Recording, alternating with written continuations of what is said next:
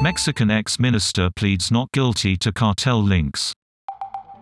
As Minister of Public Security, Genaro Garcia Luna was Mexico's security chief from 2006 to 2012.